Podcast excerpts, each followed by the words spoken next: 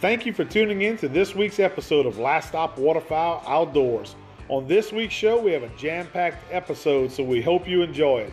So sit back, relax, grab a cold beverage, and let's talk everything there is to know in Louisiana outdoors.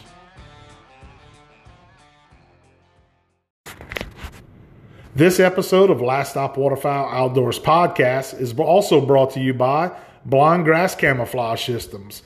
Welcome to the most realistic, durable, and versatile camouflage system available. Tired of constantly having to rebrush your blinds? The smell of rotting grass in your blind? Or grass that pokes and cuts? Or grass mats that have no depth in color and don't last throughout a season? No more cutting brush. Our patent pending blind grass will not rot or mildew and is 100% waterproof. It's available in mats or bundles for any application, whether you have a permanent blind, a boat blind, or a small layout blind.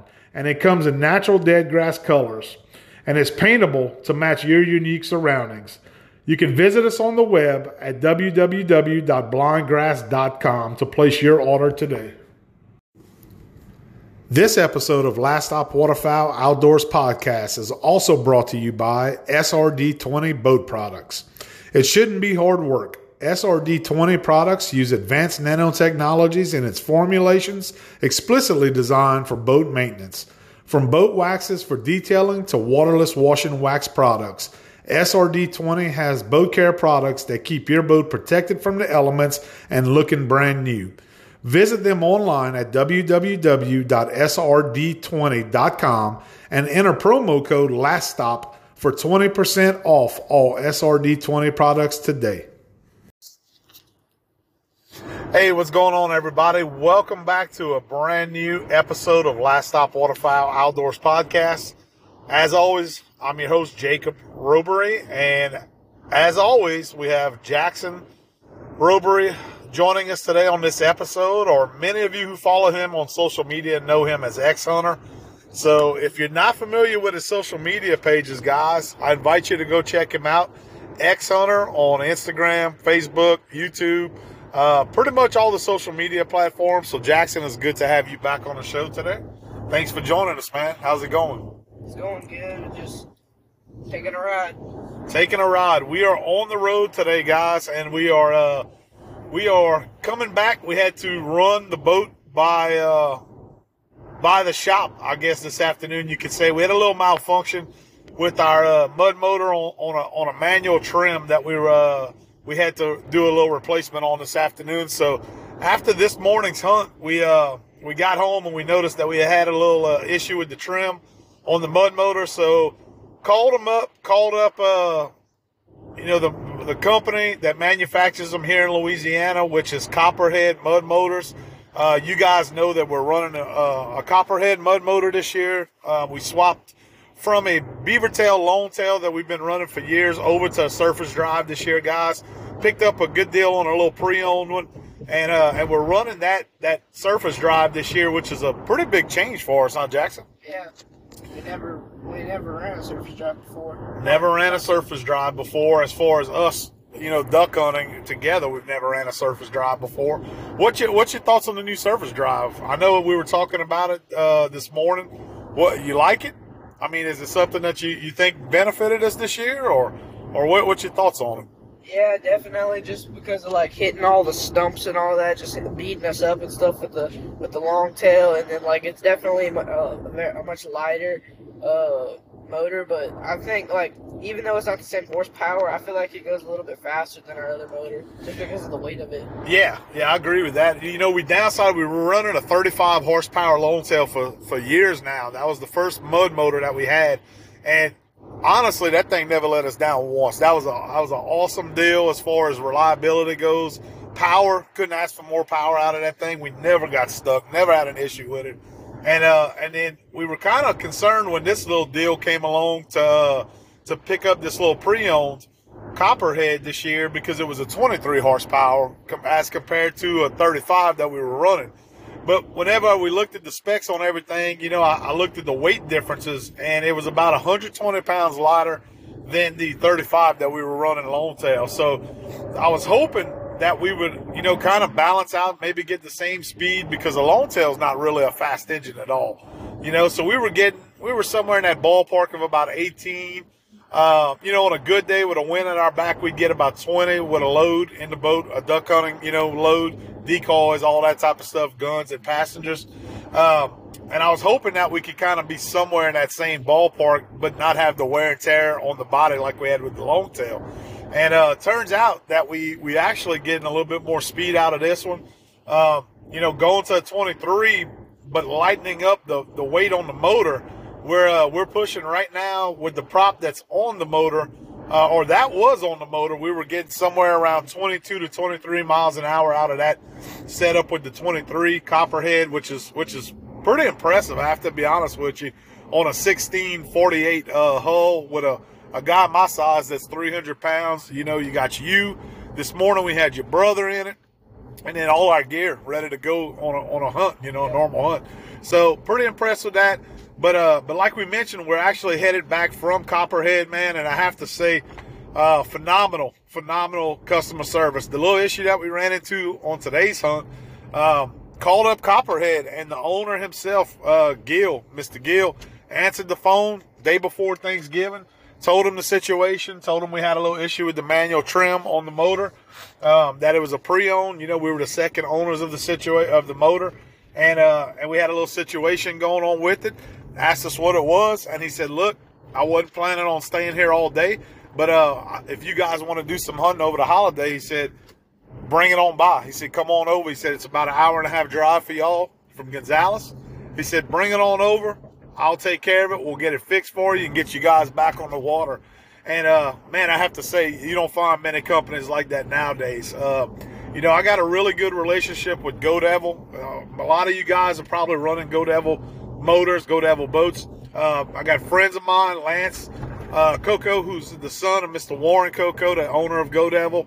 Uh, me and him are good friends. I know you friends with his son Blaze. We've done, we've made a trip recently with them down to their place in Hackberry, and I sell Go Devil for a living at my dealership.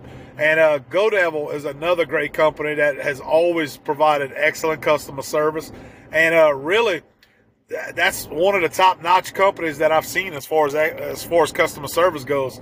Uh, until today, and I saw you know that Copperhead. I was I was really impressed with what they did for us as a as really not a direct customer buying a new engine from them, but a but a pre-owned one, right? Yeah.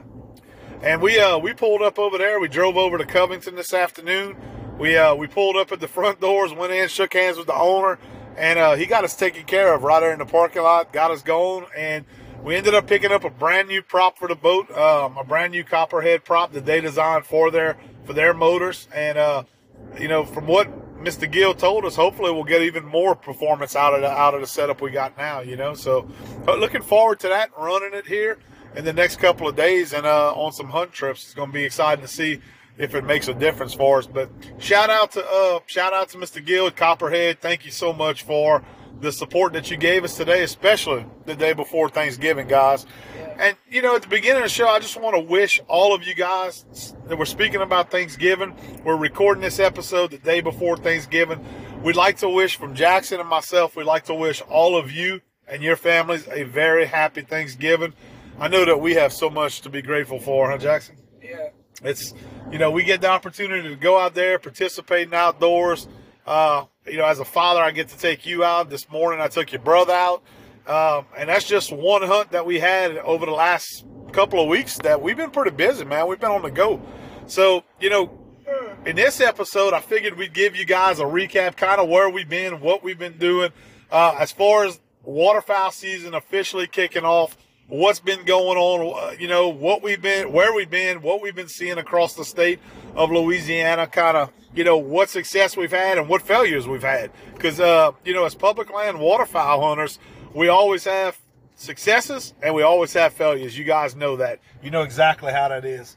And, you know, with the kids being off right now for Thanksgiving break, I take vacation this time of year. And the reason I do that is so that you and I can hunt together. We can bring your brother and uh, and we've been pretty busy. So I guess where I could start off at, guys, is a couple of weeks ago, right before the East Zone opened up, I took a trip with uh with Game Changer Boats, our friend Charlie Perilou. owner and operator of Game Changer Boats. We went down to the uh, to some public marsh, salt marsh down in the uh, the Hopedale, Delacroix area, all that area.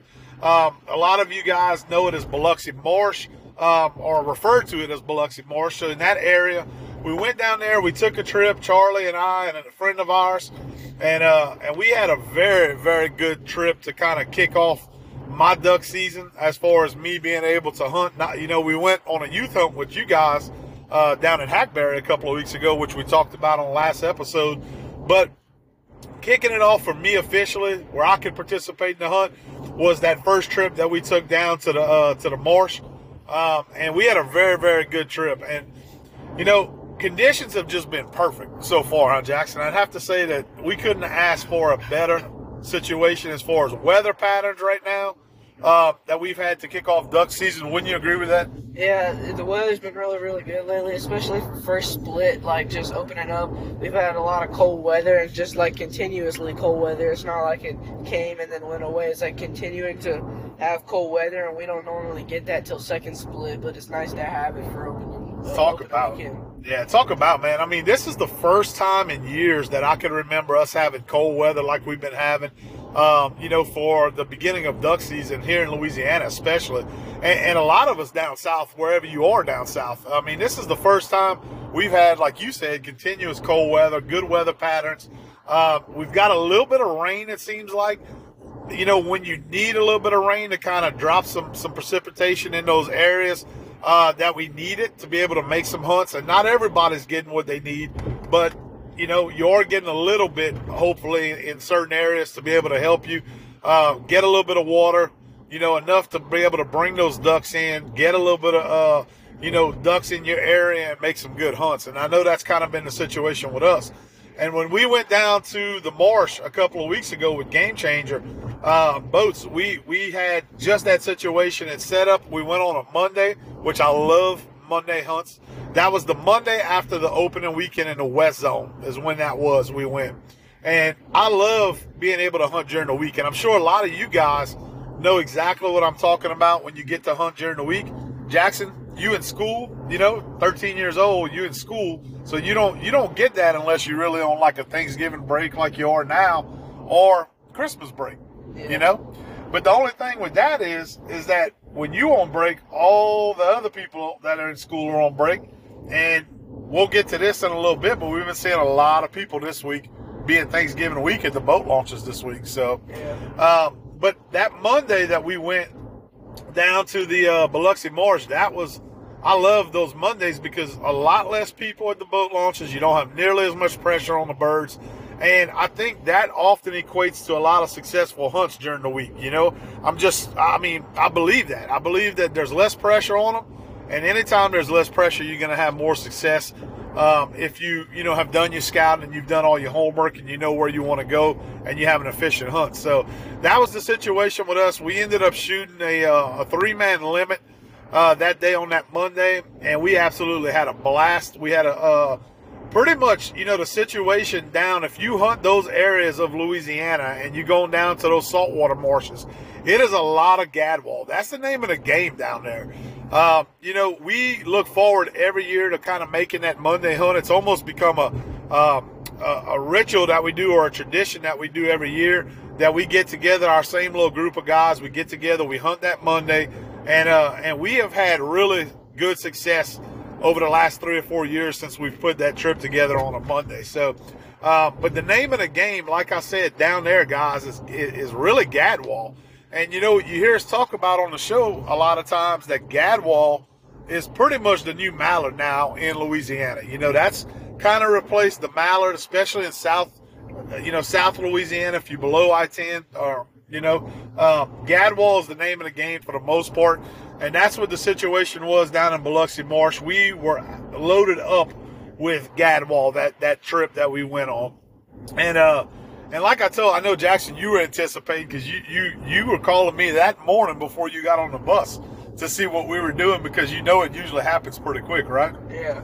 I was like, I was trying to, I was like wondering what happened. Yeah, you wanted to know what happened, and I think you, you before you even got in school that morning, I think uh, we had already had what? I think you messaged me and we had eight Gadwall down. um, and and it was just after legal shooting time, so we had a we had a it was pretty quick. It was pretty quick. It was uh, you know, you drive from where we drove from. It's about an hour and a half drive from Gonzales, uh, maybe almost two hours from Gonzales, and then I meet up with with the game changer crew up around Laplace and it's about another hour and 20 minutes from there, hour and 30 minutes from there. You get down there, and really, it's an area where the conditions need to be right. You can't have too big of winds because there's some, you know, you cross, you basically on the Gulf of Mexico, you're right there at the mouth of the Mississippi River Pilot Channel. So you have to be very careful. You have to catch it on a good day. And we've been very fortunate that the trips we've took down there on those Monday trips were, uh, you know, were good weather for the most part. So we got lucky again this year. We had good cold temperatures. We had a good wind, a, a very good wind blowing that day, which is always good in the marsh. And, uh, you know, really the keys to our success was we just downsized that day. As far as what we threw out in a spread, we downsized. Um, I think we took 12 decoys with us, guys. You know, we were we were throwing a dozen decoys out. Um, we had did some homework. We knew kind of where the birds wanted to be. Um, you know, and that's just part that comes with scouting. Uh, we had got one of uh, one of Charlie's friends had, had done some fishing the week before, and he tipped us off. They he also hunts from time to time, but he tipped us off on the area um, where they were holding some good feed as far as the the widgeon grass. Um, you know that type of stuff that the birds were keying in on. You had some coots showing up that were feeding in there, so that was also very good. And uh, and it just ended up being the perfect scenario for that hunt, um, and did really really well. Like I said, we ended up shooting a three man limit, but it wasn't necessarily about the limit. It, we, we got to sit back, kind of enjoy the birds, watch them work. They just worked perfectly in that day. And, uh, and that, and that was more rewarding really than anything. And, you know, we shot some video. We were able to cap- capture a good video that we had on that trip, a bunch of, a bunch of shots on camera of some birds that were killed. Um, that we have up on our YouTube channel, guys. So if you haven't watched it, Go check it out. That video is up on our YouTube channel at Last Stop Waterfowl Outdoors on YouTube. Uh, just a, a all around fun trip. And I, I, can't thank the guys at Game Changer Boats enough for letting us, allowing us to get together, go out there, have a good trip. And, uh, and we ended up taking out on that trip a brand new boat that Game Changer Boats had just built. Charlie built his himself He's the owner of the company. He built himself a brand new 1854 game changer uh, surface drive boat, paired it with a Go Devil 40 horsepower F&R. And guys, I'm telling you, that thing is absolutely breathtaking to look at. You talk about a fine boat. If you're not familiar with game changer boats, guys, you need to go check them out. My buddy Charlie makes a beautiful boat. I've had several people messaged me from that YouTube video asking, "Hey, man, um, who's game changer boats? Well, you know, what are they about? Because that boat in the video was just fine, you know, and uh, and they're right. I'll be honest with you guys. You know, Charlie. Charlie opened up and started Game Changer Boats about a year and a half ago, but he has a history of uh, building boats. He started out his career in the boat industry years ago with Go Devil boats, so he learned how to build boats.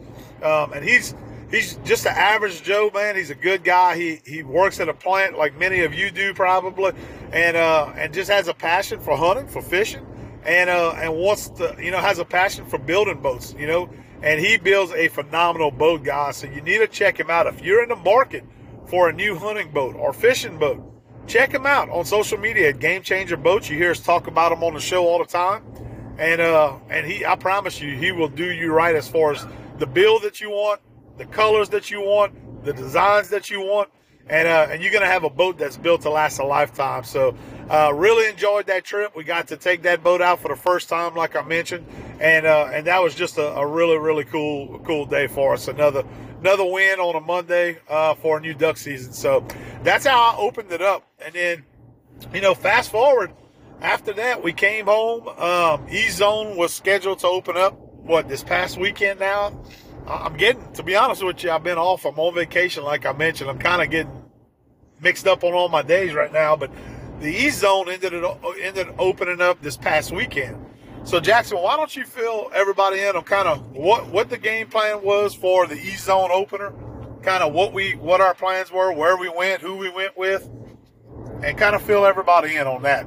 Well, we went with our buddy Mr. Joey um, up to Monroe, Louisiana, and we went hunt uh, Russell Sage W Russell Sage WMA, and uh, yeah, he just so he he just showed us around because he was kind of familiar with the area. We we were really familiar with it as much as he was, so we went and he showed us around. He showed us uh, kind of the hole we were going to be hunting, and then he kind of showed us around and told us a little bit about it. And it, it was just it was just awesome to go see.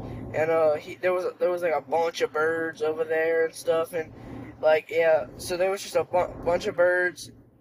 Yeah, it, it was just an awesome experience. It was. It was a cool experience. You know, Russell Sage is historically known for you know waterfowl. I mean, over the years, back in the day, I remember hearing stories about Russell Sage Wildlife Management Area. Once again, it's a you know it's a management area, so it's 100% public. It's open to the public, and uh, I've heard stories. I've seen reports on Russell Sage uh, Wildlife Management Area, which is located up in Monroe, Louisiana, so in the northeast corner of the state.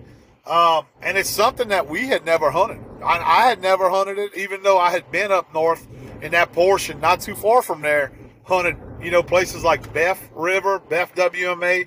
We hunted, uh, what else is up there? Uh, oh, uh, I'm going blank on it, but uh, Tensas. Tensas is what I was trying to think of. Tensas uh, National Wildlife Refuge. We did some hunting there for years, um, but I had never been on Russell Sage.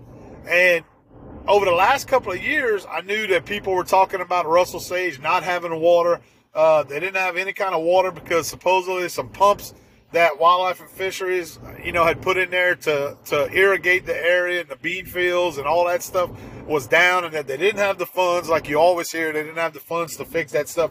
And honestly, guys, I don't know if any of that was actually true. Some of you may know that better than I know it. But uh, but that's what I heard. That was the rumors that it wasn't as good because they didn't have the water that they needed, uh, and they were relying kind of on Mother Nature. And if you remember, it was hot last year. Uh, you know, it was wet, but it wasn't wet enough to, I think, get the water that they wanted to have in there. Um, so I, I, just don't think it was as successful, from what I understand, um, as it had been in previous years. But a lot of rich history with waterfowl, like I said, and I promise you, it did not disappoint. When we got up there, you know, once a year, or I say once a year, once or twice a year, I get to hunt with a good friend of mine, my best friend growing up, Mr. Troy Fontenot from Ville Platte, Louisiana. Um, and we try to get together for opening weekend of waterfowl season, opening weekend of squirrel season, and then sometimes, if we're lucky enough to hunt three times together during the year and see each other, we'll do it for the opener of the second split for waterfowl. So we had decided that we were gonna uh, we were gonna go up to Russell Sage. We got the invite from a guy that he knew really well and a, a guy that I knew from my hometown, uh, Mr. Joey Moran. He invited us up there, and he lives up there now. Joey used to go to Russell Sage so much he ended up meeting a, a, a, a woman up there that he ended up falling in love with and marrying. So he lives up there now. And uh, Joey, you know, he works quite a bit. He's a, he's a works offshore, so he's you know, a lot of times I think he's 14 days here, 14 days gone. So when he's home, he has time to go and hunt and scout and find the birds. And uh, and he did a really good job. I have to say that as far as the area that we hunted on opening morning.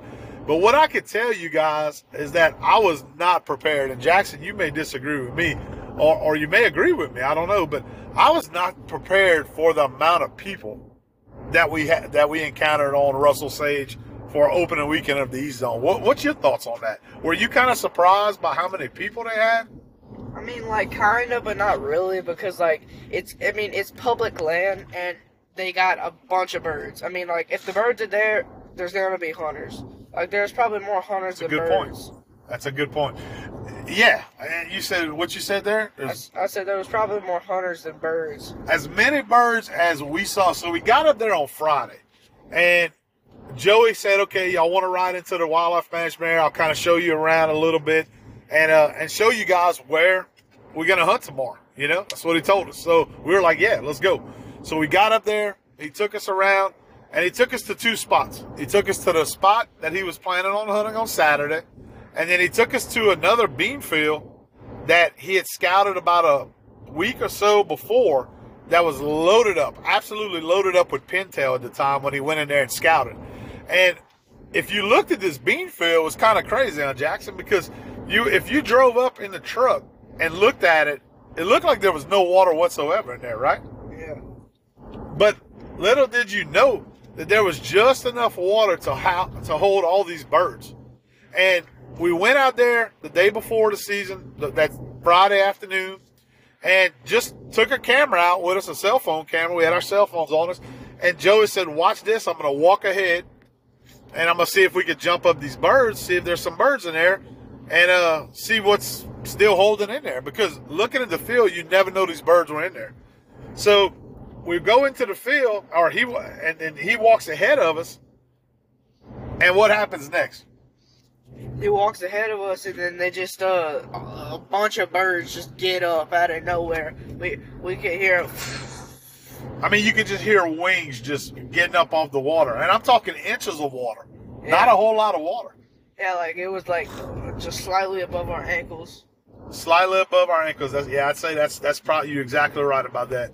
And, and what were we seeing? What, what was species that we were seeing that day when we scouted it? I mean, we were seeing a couple mallards, a couple of teal. Not a couple, a lot. A lot, a lot of teal, a lot of mallards. Uh, pintail. Pin, pintail, spoonbill. A lot of spoonbills, man. You and I have been talking about spoonbills because hunting over the last few seasons, we were laughing a few weeks ago saying that we don't see a ton of spoonbills no more. You know, in the marshes where we hunt, um, you know, in the timber where we hunt, it seems like we just don't see spoonbills like we used to, right?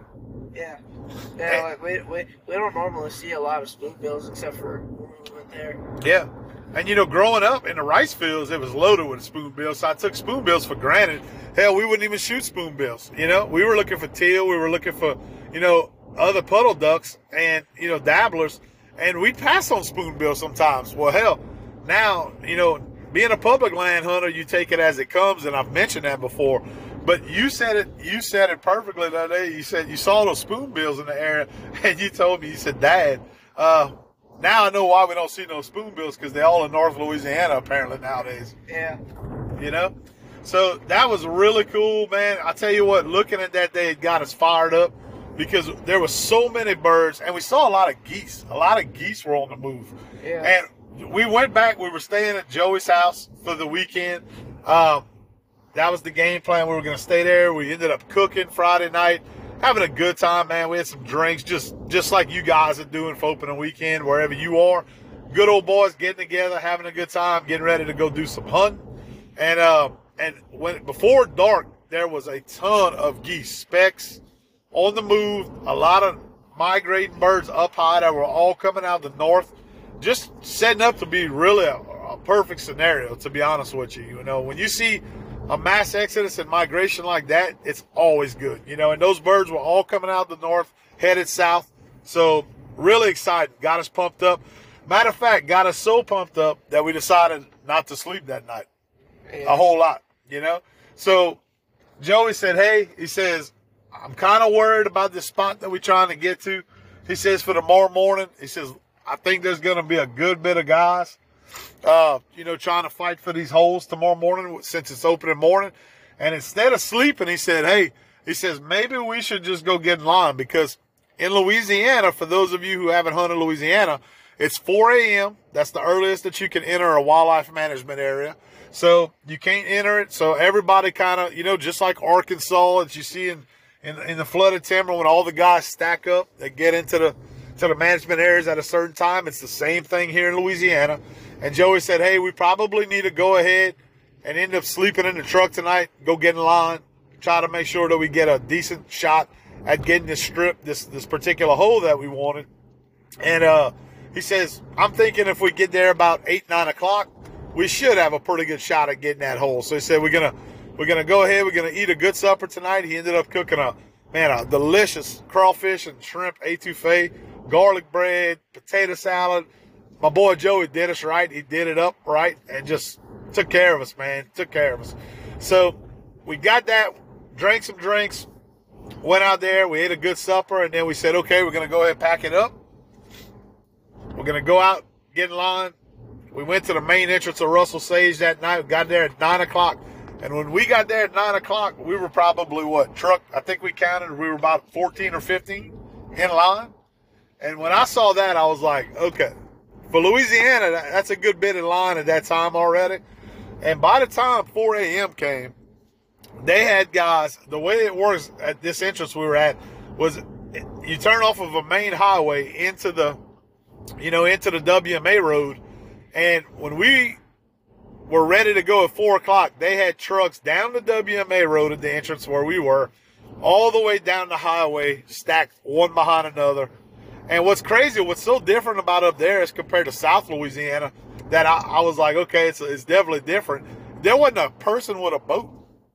You notice that? Yeah. Not a person with a boat. You know, if you in South Louisiana hunt on opening weekend, everybody has a boat. Well, North Louisiana, Russell Sage, where we were at that entrance, that particular entrance, not a single boat.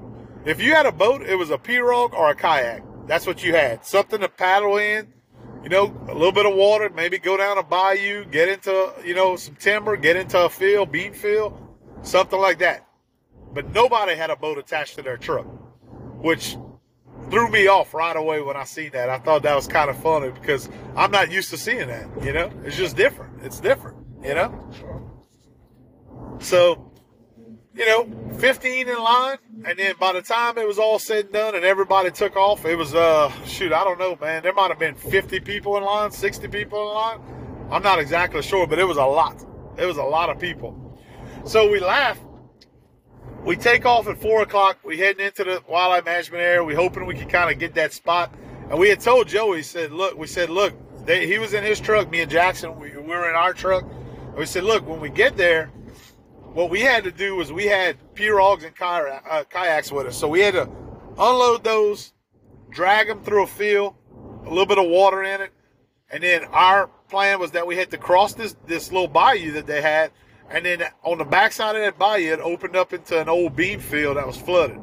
And that's where those birds were housing at. That's where, whenever Joey scouted, he had seen those birds, you know? So we coming down the road, four o'clock hits, everybody takes off, you know, going to their spots. And we look in front of us, and this truck door flies open on the passenger side about five trucks ahead of us. And this dude just bolts. He fall, he falls out of the truck and takes off running in the woods, wide open throttle. You remember that? Yeah. Like he just took off out of the truck. He just took off running like he was trying to escape the truck. And I, and you looked at me and you said, "Dad, what the hell is that dude doing?" And I told you, I said that guy is running to get a spot. He is going to be the guy that's going to hold the spot while the rest of the guys get their stuff. And sure enough, that's exactly what the guy did. And I'm talking, this guy bolted out the truck like he almost fell out the truck and took off running. It was the funniest thing, funniest thing. And uh, I, I couldn't believe it, but I, that's exactly what the guy was doing. And little did we know that that group and that guy was running to the hole that we had planned on hunting that morning that Joey had scouted out. It was a little bit, he took off running a little bit before we got to the hole, is what it was, to get a head start, I guess. And those guys ended up beating us to the hole. But we, you know, this area that we were planning on hunting, it was a big enough area to where we were hoping, hey, there's there's plenty of birds in there. Hopefully, those birds will be able to work us. We could get far enough away, um, you know, to where we don't interfere with other hunters. But by the time we got to our spot, and I don't know, it's it, it still blows my mind now. By the time we got to our spot, and the way that we went in there, that we had planned to go in there, like I mentioned, paddling in, dragging a, dragging our pirogues across the field, going across the bayou, you know, we had to work our butts off to get in there. But when we got in there, in this area, this around this bean field, surrounded in there, it looked like damn near Christmas because they had so many hunters surrounding this bean field that we thought we had found, you know, and we're hoping that there wouldn't be a ton of hunters in. Well, that you know, guys, how that ends up turning out on public land. That wasn't the situation at all. So, ended up being quite a bit of guys. So, you know, opening morning, the hunt started out. We noticed a lot of birds coming in in the dark on Jackson. You could hear, Yeah. you could hear the birds. While we were setting up, I had a wood duck land two feet from me. I could have grabbed it with my hand. You almost got hit by a wood duck. Straight up, got hit by it. I mean, that was the funniest thing. That thing came in and landed like me and you were standing five feet apart from each other, Yeah. and this wood duck comes through and we ended we butted up against this tree line on the edge of this bean field, and that wood duck swooped in and landed, almost hit you and landed between me and you. Yeah, I was standing there. Mr. Joyce said, "Whack him with the paddle. Whack him with the paddle." Whack him with the paddle. You'd have got a damn fine, probably a game warden in there waiting on us. That would have been our luck. So, yeah, we had a couple of wood ducks come in that timber, like in the dark. But man, the birds that were in that bean field before dark, it was unbelievable. You heard birds flying, you heard birds just in the beans in that flooded bean field. They were the wings were flapping, they were getting up. And honestly, I think you know with the pressure of opening day, I think those it, it kind of with everybody being in that area we were in, it kind of got a lot of those birds up and out of there before daylight, which is really not what any of us wanted, you know. But there were so many birds in that area, that particular area we were in, that throughout the morning, you know, they had birds coming in, dropping out the sky, locking up on the bean field, and unfortunately for us, we just weren't on the X exactly of where they wanted to be. Those guys that had beat us to that spot, the guy I'm talking about that jumped out the truck and ran, they had a pretty good group of guys that had set up on that little spot that we wanted to originally hunt, that we had planned to hunt, and they just beat us to it. And that ended up being the X that day in that particular field that we hunted, right? Yeah, they, they just wanted it there. So you see the birds break down and tell them, I mean, kind of what was going on. What was the situation?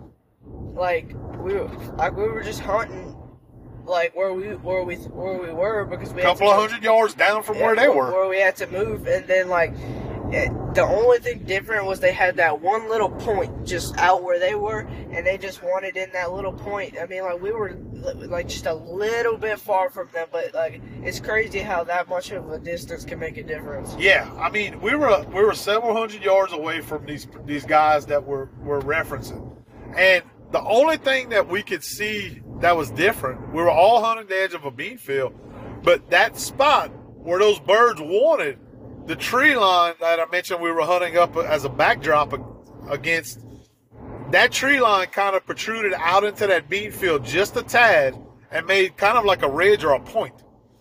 And that's the only thing that we could put together that those birds were drawn to that little area because of that point, that difference. Why? We don't know. We're not exactly sure. But I can tell you that the birds would circle us, they'd circle other people that were hunting the bean field and you were lucky you had to take passing shots because there were so many people shooting throughout the reserve and stacked on top of each other that you couldn't get the decoys to real. I mean, not the decoys. Couldn't get the birds to decoy. Really, you couldn't get them to work. So you had to take passing shots on pretty much everything. It was almost like we were on a dove hunt. Yeah. You know. Shoot whenever they come. Whenever they come close, take a shot and, and shoot at them. You know, but the, the the guys that were on that X that we're talking about and that we're referencing, those birds, no matter what, they would kind of draw to that point. They would funnel to that point where those guys were. And they ended up shooting all morning long. As a matter of fact, they must have called another group of friends that were hunting that area in there that hadn't hunted with them, but that they knew. And I think they called those guys in after they got their limits to come in and shoot because they shot all morning and there's no way they would have shot. We saw, we saw them, right? Yeah. They would, the birds would funnel to them, and then they'd shoot, and they drop two, three, four.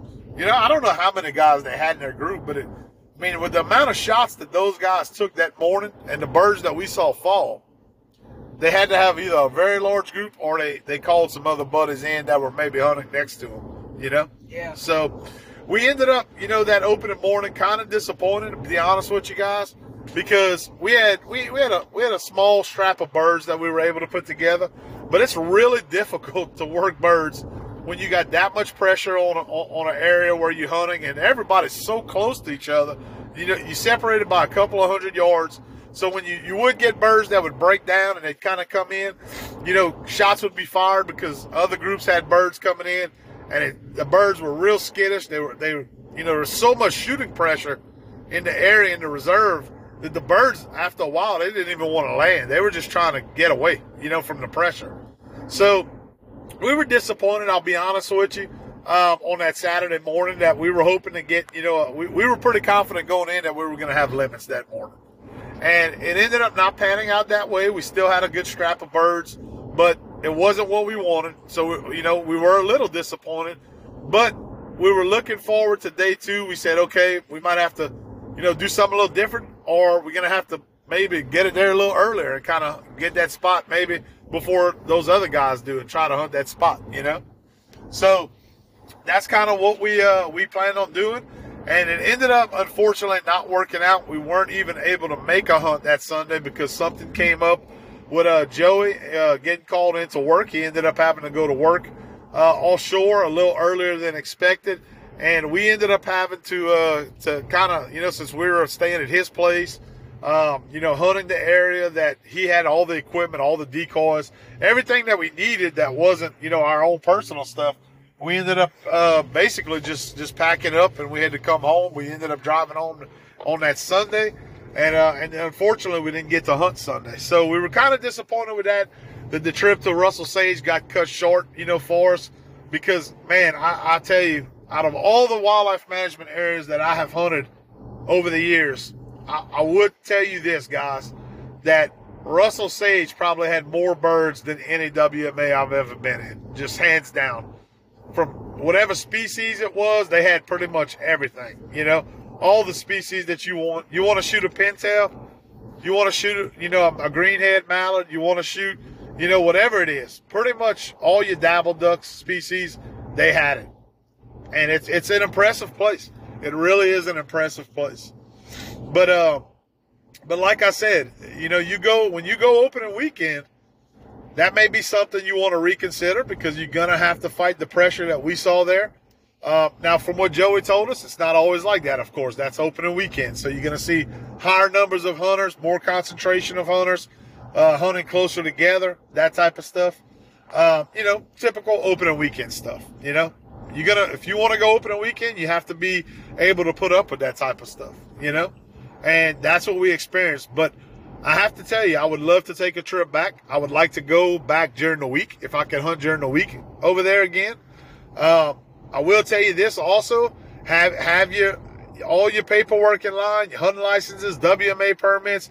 Uh, if you got a youth hunter, have that youth hunting license because there are a ton of wildlife agents in Russell Sage, and they are very active up there. We were checked. We saw what four or five uh, game wardens just coming out of the reserve, you know, that day that we're checking. And I know it's opening weekend, but from what Joey told us, he said it's, it's, you know, make sure you have everything in line when you go over there, you know. So, you know, uh, do your homework before you go, but it's worth a trip, guys. I would tell you right now, with the uh, with the kick to kick off to the season that we're having right now, the amount of birds that we've had down, especially in, up north right now in that area I can speak for it. And Jackson, you you could tell them there's there's a lot of birds up there to harvest. If you uh you know at least this past week there was you know you know things could change, but that was the situation up there, and I'm glad we got to take that trip. And uh, and I really thank you, Joey, for taking us, inviting us up there, and showing us kind of a little bit of of what it was about, of some areas to to go back and have something to draw on if we ever go back on our own and hunt it. We appreciate that, you know. But uh, but that was our trip uh, for opening weekend, guys. Unfortunately, got cut a little short, like I mentioned. But you know, the game plan was on the way home. Jackson and I said, "Hey, we're gonna uh, we're just gonna suck it up. We're gonna go back, and uh, we're gonna get back on that Sunday. We're gonna take Monday off. Or no, we didn't. Actually, I'm sorry, we didn't take Monday off. We had said originally we were gonna hunt. You know, open a weekend, take Monday off, and then come back and hunt Tuesday. But we ended up going Monday and making a hunt again. So we didn't get to hunt Sunday. We came back home. We went Monday and we went to a, a, local, one of our local WMAs, a freshwater marsh not too far from the house down here, and uh, did something a little different. We, we, we decided we were going to leave the boat at home, and we kind of took some of the, that advice of all them boys up north, and we uh, we went into a paddling hole on Monday, right? Yeah, we went into a paddling hole, uh, and where we just had to go, where it was like just a little marsh with some cut grass everywhere, and yeah, that we scouted, and there was a, a good bit of teal, a good bit of wood ducks, and a good, good bit of everything really. Yeah, we had scouted that area um, a few weeks before duck season opened up, uh, we shot some video in there, and we had found quite a bit of concentrations of of blue wing teal, a lot of blue wing teal. Yeah. And we were hoping that with this cooler weather, well, that might have pushed some green wings down in this area that we hunted on Monday. And uh ended up panning out being a pretty pretty damn good hunt for me and you. Now we worked our butts off. It, it was it was work it was it was a job to get into where we went. But we worked our butts off. A lot of low water in this area, particular area, as far as trying to get into where we needed to get into the marsh we wanted to hunt. A lot of low water, and uh, we ended up kayaking in there. Me and you, we uh, we we packed a light load, went in there. Uh, being Monday, we were hoping kind of we were by ourselves. We were hoping to be by ourselves. And uh, we ended up having a group of guys beat us to the spot. We left at four o'clock from the launch, but uh, I guess a group of guys decided they were gonna they were gonna leave a little bit earlier because when we got in there, they were already set up in the hole we wanted to try to hunt, and uh, and already had their decoys out, so they had to have left a little bit before legal uh, you know time to leave. But hey, you know what? I ain't mad at them. You know, I've done it before myself. I can be honest and and I'm not gonna lie to you guys. We've done it before in the past. You know, and when we really wanted to get a hole, so we got in the hole we stopped by uh, where they were. They were flashing their lights at us, and uh, we had talked to them for a split second. Real nice guys. Asked them if they had hunted that weekend in there, and they said, yeah. They said they had hunted that weekend in there, but they had had a lot of pressure. Uh, several hunters, which kind of surprised me in this particular area we paddled into. As much work as it was to get in there with low water, but uh, they said that they had had some guys in there and they never got to hunt that particular hole over the weekend because they had other guys that beat them to it. But the guys that had hunted it over the weekend had some success. They had killed some lemons. So that was that was encouraging. And then me and you went out there. We uh, we went for option B, which we had scouted out. We had a couple of backup options, and we ended up hunting a beautiful pond that we went to. You know, we kayaked into it, got into it, paddled in, set up, and uh, and we ended up we ended up having a pretty good Monday. Um, we shot really technically we shot a limit of birds, but we ended up losing two of them in the cut grass that we uh, that we couldn't recover. Don't have a dog. Um, that's something that we've been talking about. Maybe getting again another dog, and uh, and we ended up losing two birds. So we we took home 10, 10 birds that we harvested on the strap, and uh, and of I mean, what what did we end up taking home? Fill them in on that. Like what species? Kind of not surprising. We ended up taking uh, home a wood duck, uh, two green wing teal, and a, and the rest just blue wing teal. Rest blue wing teal. So still still had a large presence of blue wing teal. We uh once again small decoy spread. That's kind of what worked for us, to be honest with you. Um, you know, and that's kind of what we've been going with starting off the season. We're scaling back on the decoys, and I know that's opposite of what a lot of people do.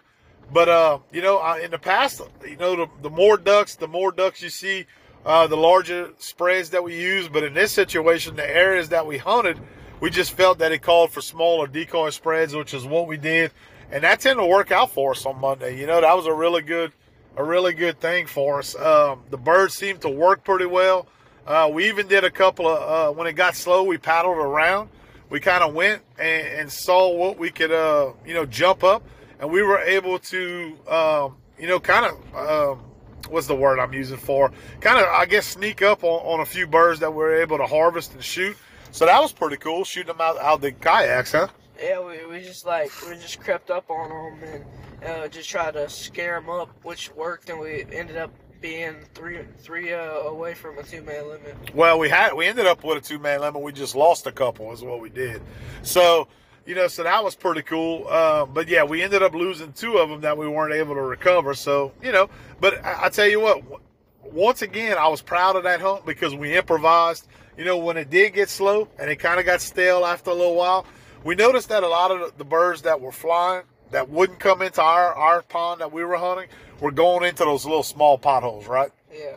And you, you had the idea, you actually said, hey, you know, if we're going to finish out these limits, we need to kind of maybe go see if we can paddle in and see where these birds are going to. Maybe we'll get lucky and we could uh, jump up a couple and, and, finish out those limits. And that's exactly what we did. That's what that's how it ended up working out for us. So that was pretty cool. I'm glad, you know, to see you mature as a hunter to realize that and have that idea. man, I gotta hand it to you. You, you ended up you ended up having a really good idea that made our hunt runner. You know. Told you. Yeah, you did. You did. You said that, that was your idea, definitely. So, and, and, sometimes that's what it's about, man. You know, and, and get, when we talked about getting outside of the boat this year, guys, and, and not always. I mean, we're gonna definitely hunt in the boat, you know, as well. But getting outside of the boat on those days where you have a difference between finishing that limit or not finishing that limit, something like that, getting outside the boat, paddling in, and going in and doing what we did there, created a little bit of success that otherwise, if we would have just been in the boat, we may have never gotten, you know. Mm. Or you crank up, you crank up the motor, and then you scaring, you know, all the birds out of the area. This we were able to creep through, going in and paddling in, and honestly, I just I, I enjoyed it, man. It was like an old traditional hunt, stuff that I did before I had a, a, a mud boat, you know, that I used to do and go in when I was a lot younger and just enjoyed that I had forgot how much I enjoyed it, you know. So that was pretty cool. I really had a good, a really good uh, time on Monday. Now I'm paying for it this week because I'm sore as shit, as out of shape as I am nowadays. My muscles are hurting, everything's hurting on me. But I can't do it every day. But that's definitely something that I'd like to do every so often. You know, to be able to go and duplicate kind of what we did because it worked, man. We knew that the birds were there. They weren't nearly as pressured as they had, you know, in certain areas and and hadn't got all that pressure from all the mud boats and all the boats, you know, running into an area and jumping them up and scaring them out of this particular area. So we really had a had a good hunt, another good hunt on Monday, and that made things uh, rewarding. I have to say that I enjoyed it. I, I to be honest with you, Jackson, I love this week. Whenever Thanksgiving week comes around every year, you off of school, I'm off of work, I take vacation, and we really get to put our feet on the ground, go out there and have a good time and uh, and kind of try to find some birds. And, and, we also use the first split as a scouting type situation. Also, I would say, you know, wouldn't you? Yeah. Um, because you know it, it, allows us to be able to after a hunt to go in find some other areas, and the birds are down at that time. It's not like we're scouting before the season. Uh, you know, whenever there's no birds down here, you get an actual kind of real time idea of where the birds are, where they want to be, or where they're not at, and where they don't want to be. So you kind of streamline your time, um, you know, and you kind of you tend to make a little bit better better decisions, hopefully, and your hunts tend to turn out a little bit better. That's kind of my point I'm trying to make, you know. So that that's pretty cool, you know. But uh, we ended up this week just to you know kind of close out and, and kind of talk about it. We hunted the last two days. Today was a pretty cool hunt. We got to take your brother out. He's a, uh, you know, my youngest son Hudson. He's uh, part of the crew now he's starting to show more interest, don't you think? A little bit more interest in coming with us now. Yeah. What you think about that, your little brother coming with us now? He needs to learn how to be a little bit more quiet. Needs to get get a little need to do some target practice with him. Why? Because uh, why the target practice? Explain that. Well, today we came up with a new nickname for him. We, call, we called him Miss, Mr. Miss a Lot. Mr. Miss a Lot because he misses a lot. So we, that, if some of y'all know, we have like when y'all hunt the marshes, y'all have coots and stuff everywhere, or like poule d'eau or swamp chickens or whatever you want to call it. In Louisiana, we got all kind of names for them. Yeah. So, well, there was a poule d'eau who came, that came and that boy shot at seven poule d'eau, like seven different times, and he missed every single one of them.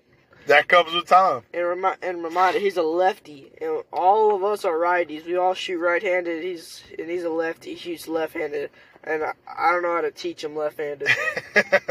it's a little different for you. Yeah. Well, that that comes with time. I remember, you know, when you were coming with us at that age, you were missing all the time too, and you would get so down on yourself. You'd miss, and you'd say, "I'm never gonna kill a duck.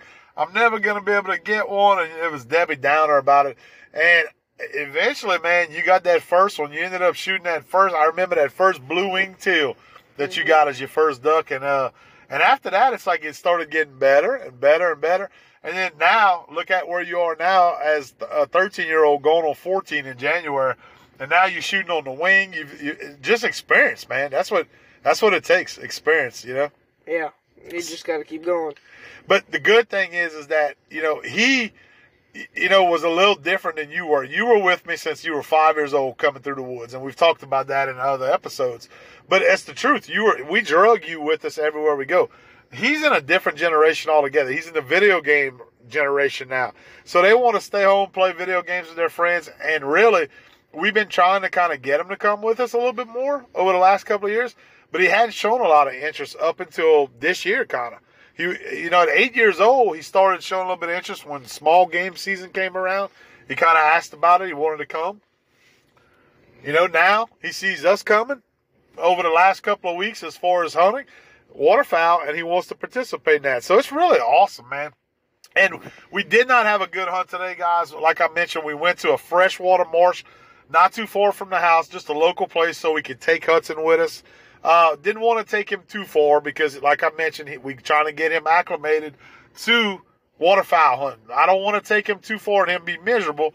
So we took him not too far from the house. It wasn't a good day today. Not a lot of movement, not a lot of birds. Yesterday, you and I made a hunt in, in uh, same wildlife management area, different area. We only ended up harvesting one teal. Um, and I don't know what it is. We could get into that more maybe in another episode, but I don't know what it is with this particular wildlife management area. From what I heard, the reports were good on opening weekend, this past weekend. But then now, later in the week, we hunted it on what? We're Wednesday today. We hunted yesterday. We ended up with one green winged teal. Not a lot of birds, no wind, just not great conditions, but I don't want to make excuses. There just wasn't the birds, you know? There wasn't birds in the areas where we were. Um, conditions in the area look really good. The marsh looks really good. Got plenty of food, you know, plenty of food sources. Water levels are great right now. Can't for the life of me understand why there's not birds the last two days in this particular, you know, management area that we hunted.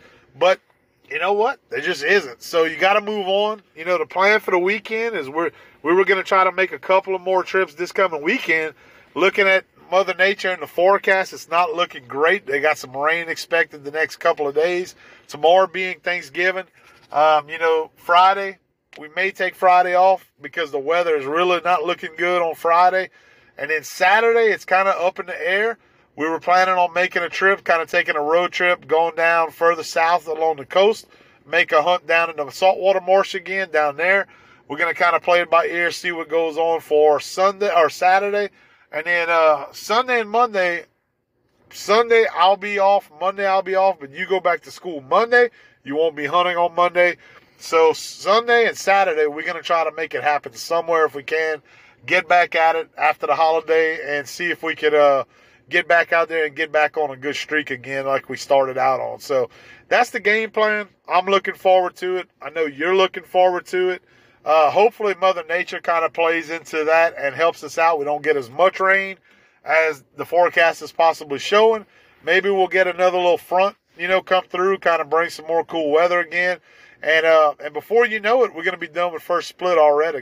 You know, Jackson, that's hard to believe. But uh, I'm ready to get them wood ducks. Ready, yeah, no second split. We got some really good wood duck areas that we're gonna hopefully get some uh, some footage for you guys on for wood ducks this year.